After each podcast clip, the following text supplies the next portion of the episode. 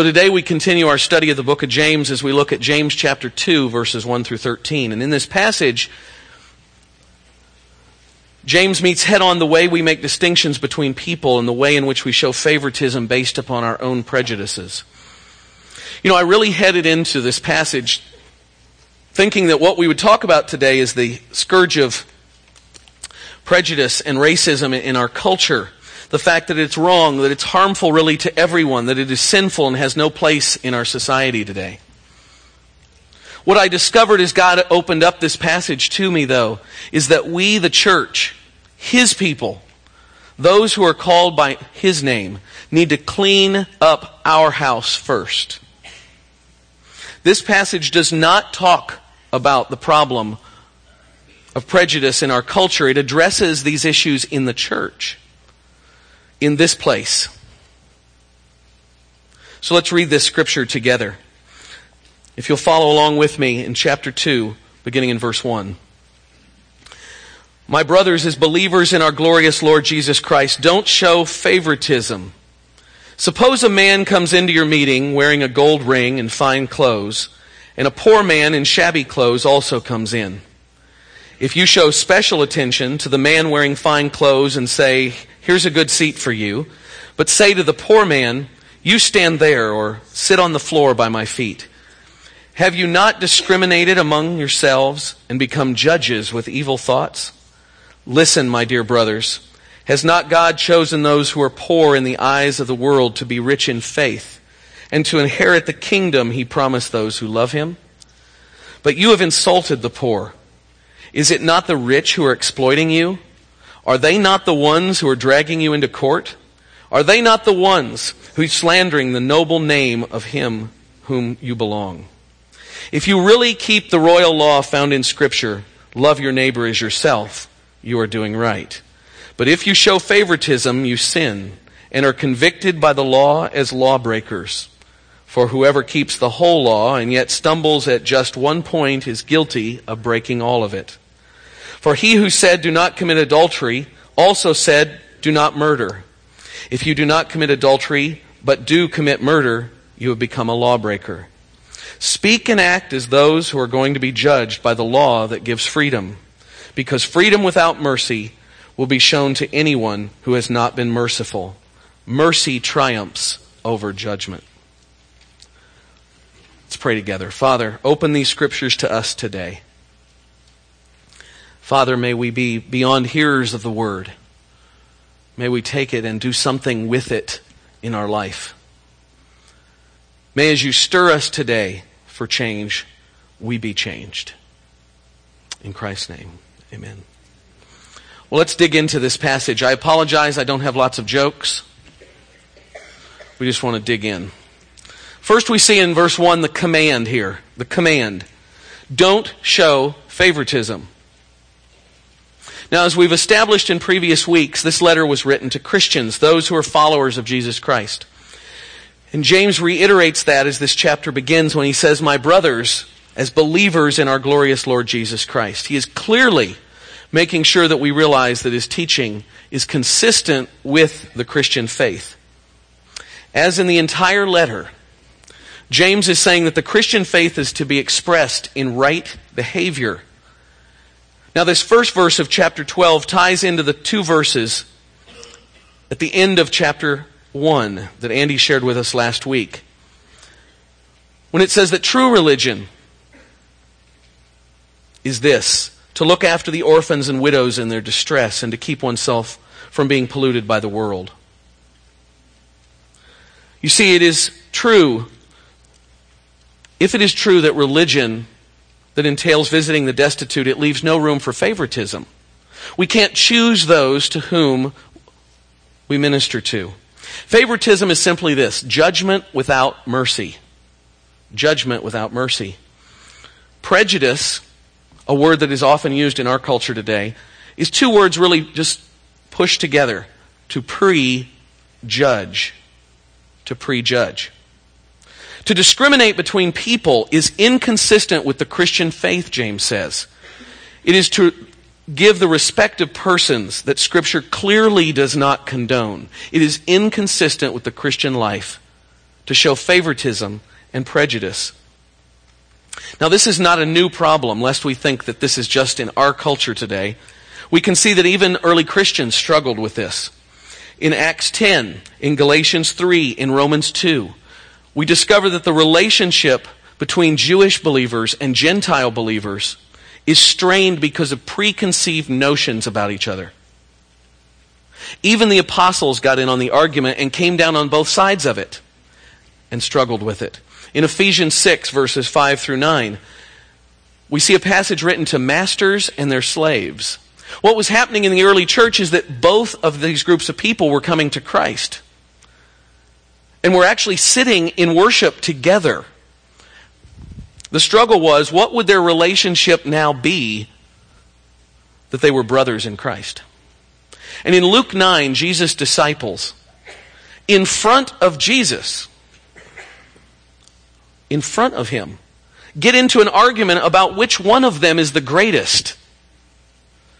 Now, if you're going to argue about which one is the greatest, I would submit that you not do it in front of Jesus.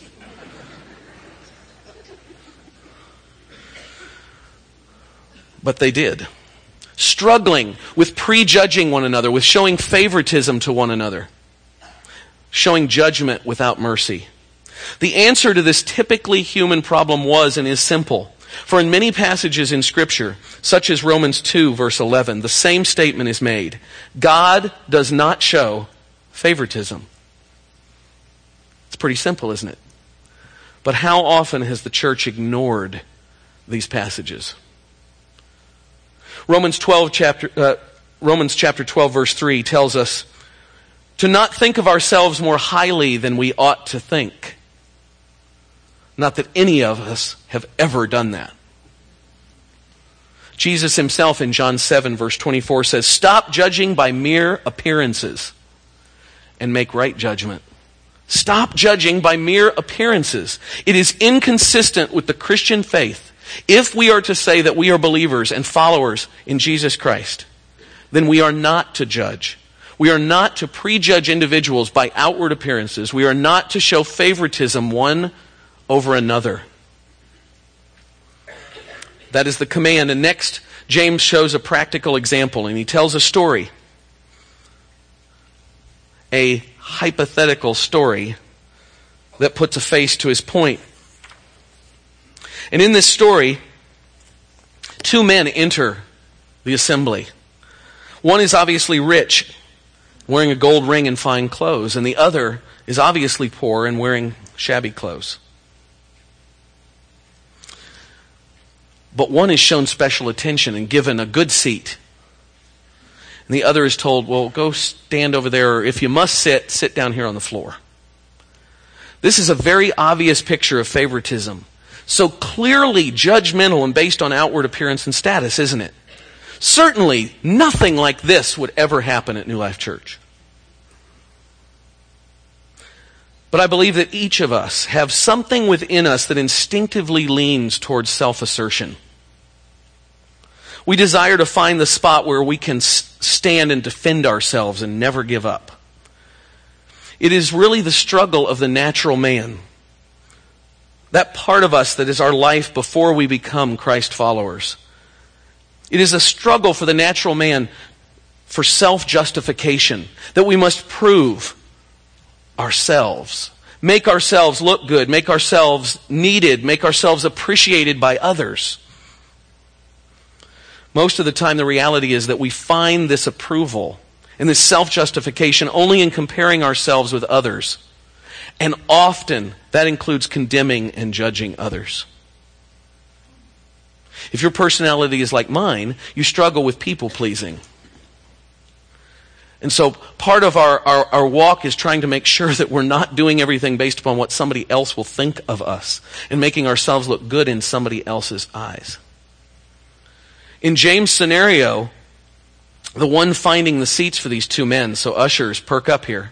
This is you. That's a joke. Thank you for getting it. Appreciate it. Thanks, Fred. The one finding the seats for these two men, I think, is trying to make himself possibly look good by saying, Oh, please come sit by me. Others will see you sitting by me, and think I have some relationship with you and be very impressed with me. And oh, you? Uh, let's see. How about over there? How about you just stand up against the wall, or, or better yet, sit on the floor where nobody will notice you, because I certainly won't want anyone to think you're with me. How many of us make ourselves feel better by comparing ourselves to others? Of course, when we do compare ourselves to others, we always do that comparison with people that we feel are below us. Somehow below us in social standing, in education, in appearance, even in race. You see, we're each so much better than those people, aren't we? One way that we do this today, I believe, is name dropping. Making sure that people know that we know someone important. We somehow feel that we will look better in others' eyes if they will know that we are associated with the important, with somebody who has celebrity, someone who has money or status. We make sure others know where we shop, what restaurants we frequent, where our children go to school, the area of the city that we live in. And even without realizing it, we are comparing, believing that we are bringing ourselves up higher in the eyes of others. Oh, and oh, yes, that seating part. Could it possibly happen in this place? Well, as I was studying for this message,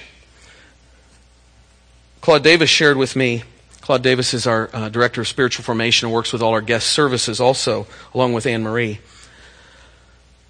And told me that we've heard of three instances here at New Life in the past couple of months where people have been asked to move to another location in the room because that's my seat. In one of those occasions, the family left the building before the celebration began saying they would never return. How sad and how sinful. Let me remind everyone in here that these seats get taken up every week. And it's probably not the same seat you sat in last week anyway. So the indentation of your big rear isn't in it.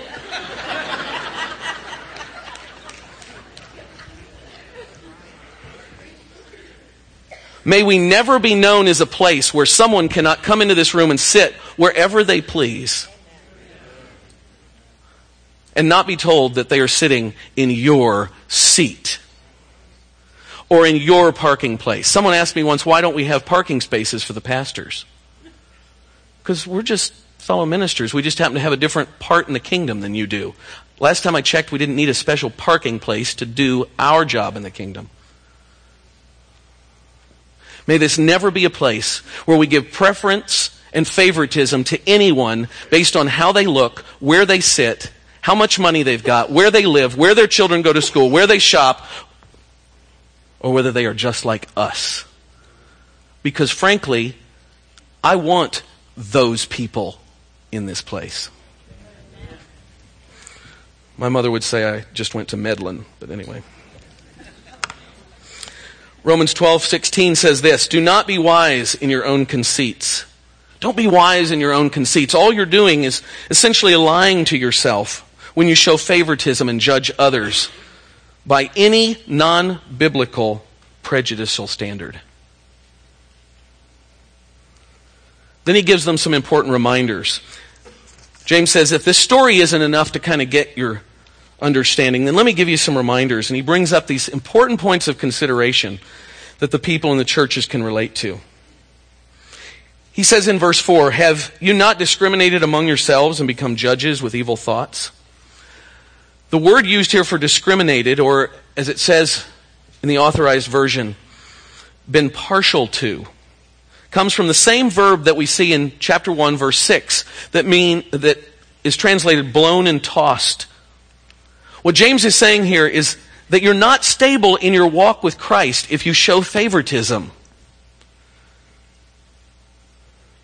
Through their partiality, the offenders have wavered in their faith.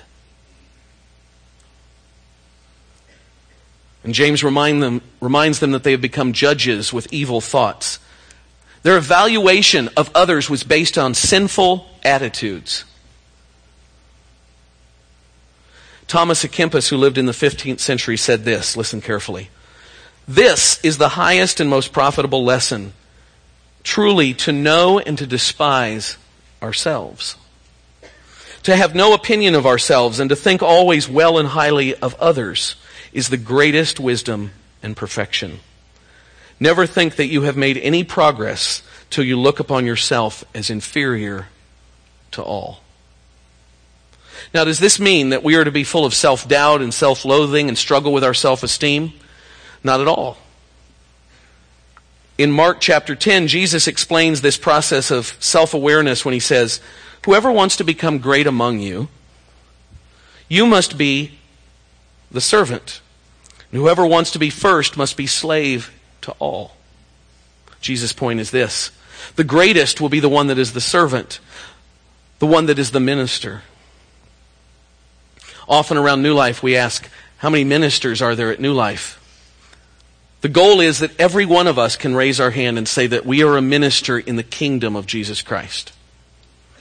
Because we strive to be a servant. With no partiality that would keep us from ministering to someone because of our prejudging evaluation of them. You know, there's a trap I think we can easily fall into even in the church today. Listen to this quote from Dietrich Bonhoeffer, a theologian of the early 20th century. Every cult, he says, every cult of personality that emphasizes the distinguished qualities, virtues, and talents of another person, even though these be of an altogether spiritual nature, is worldly and has no place in the Christian community. Indeed, it poisons the Christian community. The church today has fallen into this cult of personality. We have Christian celebrities. It is a cult of personality. When you say things like, well, I like that speaker or that worship leader better than that other one. Well, I can only be ministered to by so and so. I really like it when so and so sings. I only go to, I'll go to that small group that so and so leads, but not that one. Because I, I just don't get anything from them then we are showing favoritism that damages the community and displeases God. He gives a second reminder. In verse 5, listen, my brothers, has God not chosen those who are poor in the eyes of the world to be rich in faith and to inherit the kingdom he promised those who love him? Jesus came to to minister to and to preach the gospel to the poor. According to Matthew 11, he meets up with a guy named John the Baptist. John the Baptist asks him, How do I know that you're the Messiah? One of Jesus' responses is, I have come to preach the gospel to the poor. You see, the economy of God's kingdom is backwards. The poor are truly the rich. The first shall be last. We find true life when we die to ourselves. It's a backwards economy. Here, James reminds us that the poor on earth are those that are rich in faith and those who love Christ and who will inherit the kingdom. James is reminding these people why are you putting the poor man in shabby clothes over to the side? This is, this is the one who the kingdom is built upon. This is the man who is rich in faith. In all likelihood, the rich person who had come into this assembly was not even part of the body of Christ, and the poor man was. And yet he was pushed off to the side. And James says, What, what are you doing? Has not God chosen those who are poor in the eyes of the world to be rich? The third reminder comes in verse 6. But you have insulted the poor. Is it not the rich who are exploiting you? Are they not the ones who are dragging you into court? The word exploiting here means exploiting in both attitude and shameful treatment. Now, in that day, the majority of the church, these new Christians, were poor. And the rich Roman rulers, the powerful government officials, and religious leaders regularly treated the poor, especially Christians, with contempt. They would even go as far as taking them to court knowing that they had absolutely no money and no way of paying the debt. James is saying, You've insulted the poor. Isn't it the, isn't it the rich among you? Isn't it the rich ones in your culture who are exploiting you? The ones who are dragging you to court, and that's who you're giving preference to? That's who you're showing favoritism toward? The fourth reminder comes in verse 7. Are they not the ones who are slandering the noble name of him to whom you belong? You see, what was happening was this wasn't just discrimination and favoritism toward a rich person or a wealthy person or a, a high standing person. James says, no, this is slander. These are ones who slander the noble name of Jesus Christ. The word slander here in the Greek is blasphemeo. Sound familiar? You see, the word used here actually means a step beyond common, common slander and means to blaspheme, to speak evil against God Himself. James says, Is it these rich people that you wish to give a special place so that you can feel good about yourselves? those people. The ones who take you to court. The ones who blaspheme the name of Jesus Christ. The, those people? That's who you're giving preference to. Am I right here?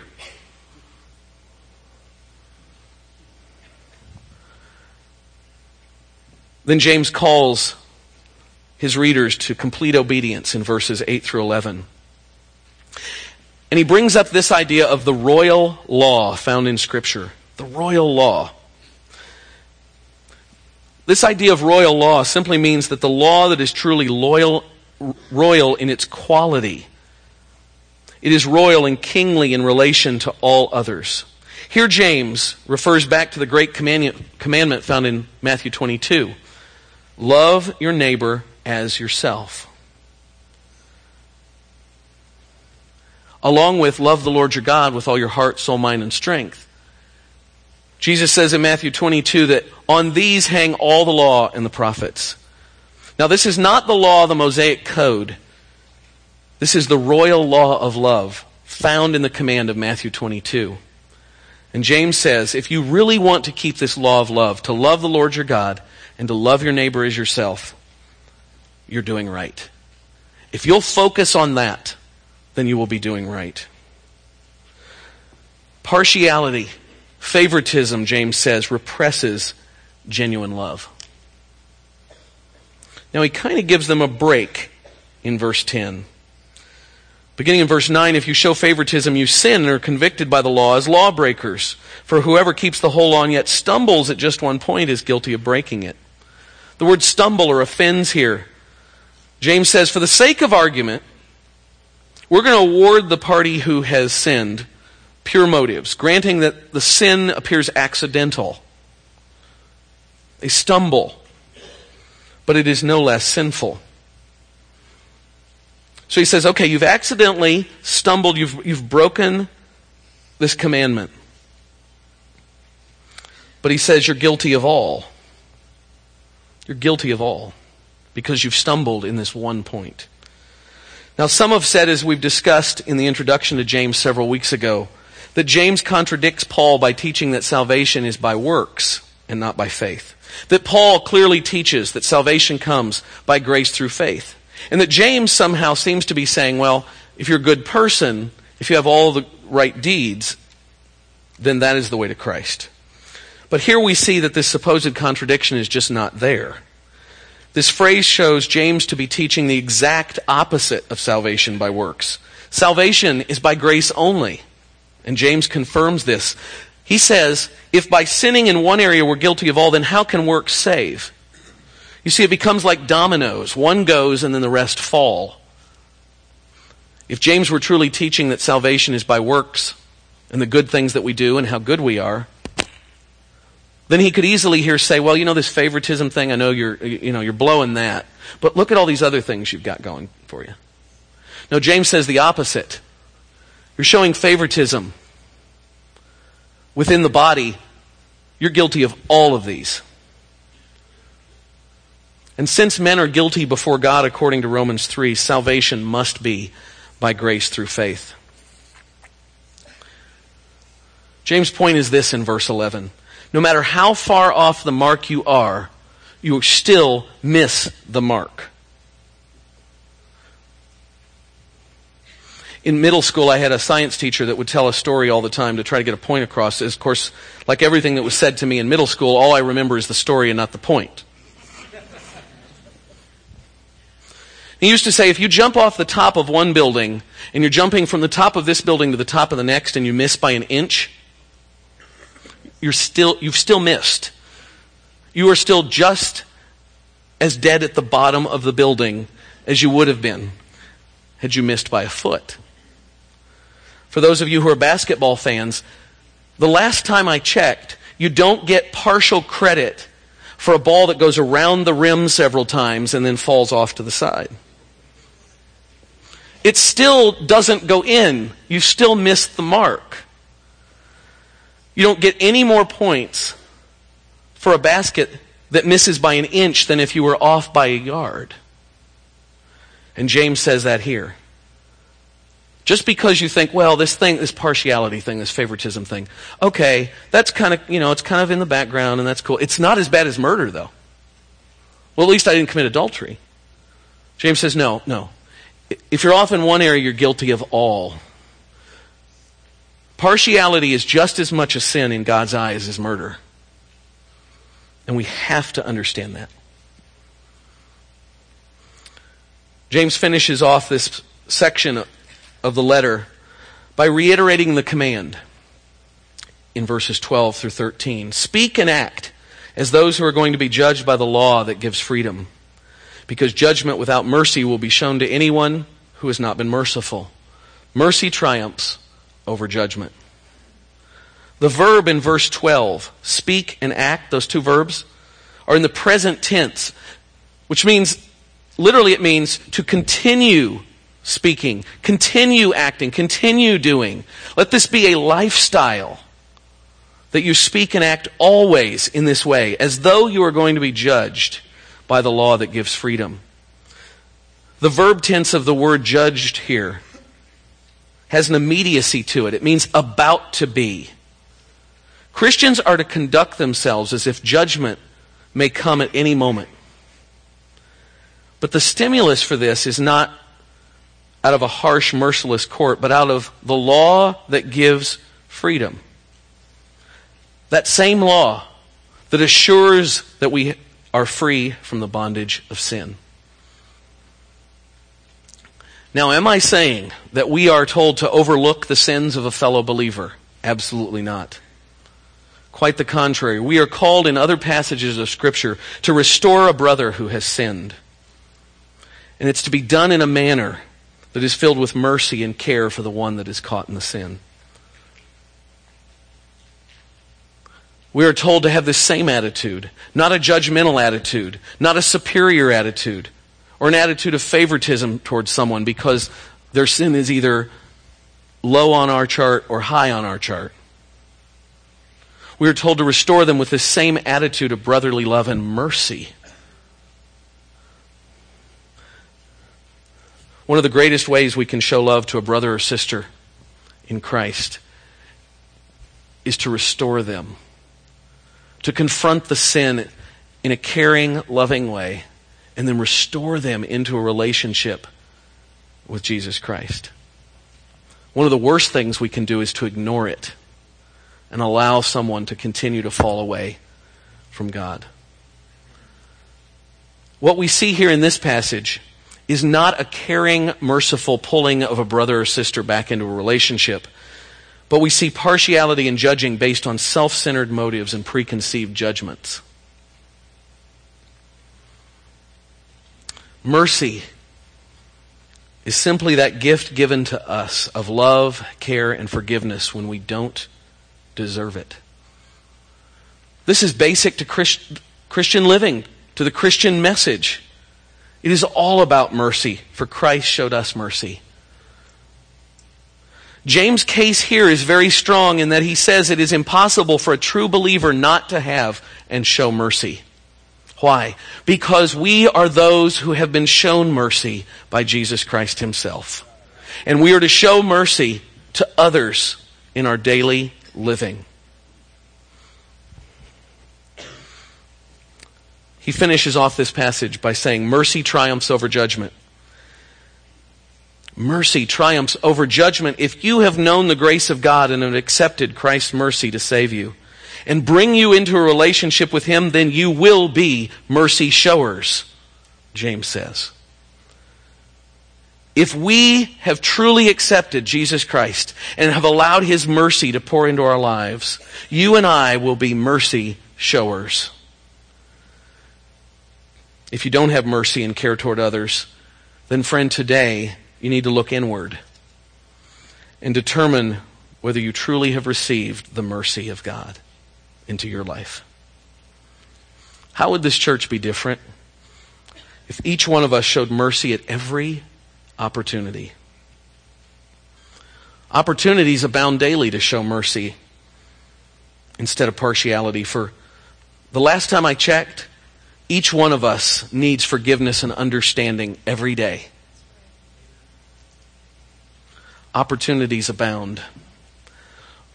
Look at your daily walk with other Christians as being another chance to show God's mercy rather than another chance to prejudge and show favoritism and prejudice. The sin of partiality may show up in your life as racism, as prejudice. It may show up in trying to make yourself appear better than you really are. Maybe it shows itself in giving preference to one person over another, to re- creating a cult of personality. Whatever it may be, James says it must stop. It is inconsistent with saying that we are a Christian church a group of people called by Christ's name. Many years ago, one of the first scripture passages I memorized was Romans 12 that we looked at earlier. Let me remind you what verse 3 says. Don't think of yourself more highly than you ought, but rather think of yourself with sober judgment. James is saying, let's look inward at ourselves and stop looking outwardly at other people. For only then can we really take the next step in the Christian walk. Can we truly restore one another to right relationships with Jesus Christ? But if we're so caught up in making ourselves look good, in coming up with some idea that people, some people are not as good as us, that are far less than us, we will never reach the world for Jesus Christ. And we will never fulfill the prayer of Jesus for unity within his body. That's the challenge for us today.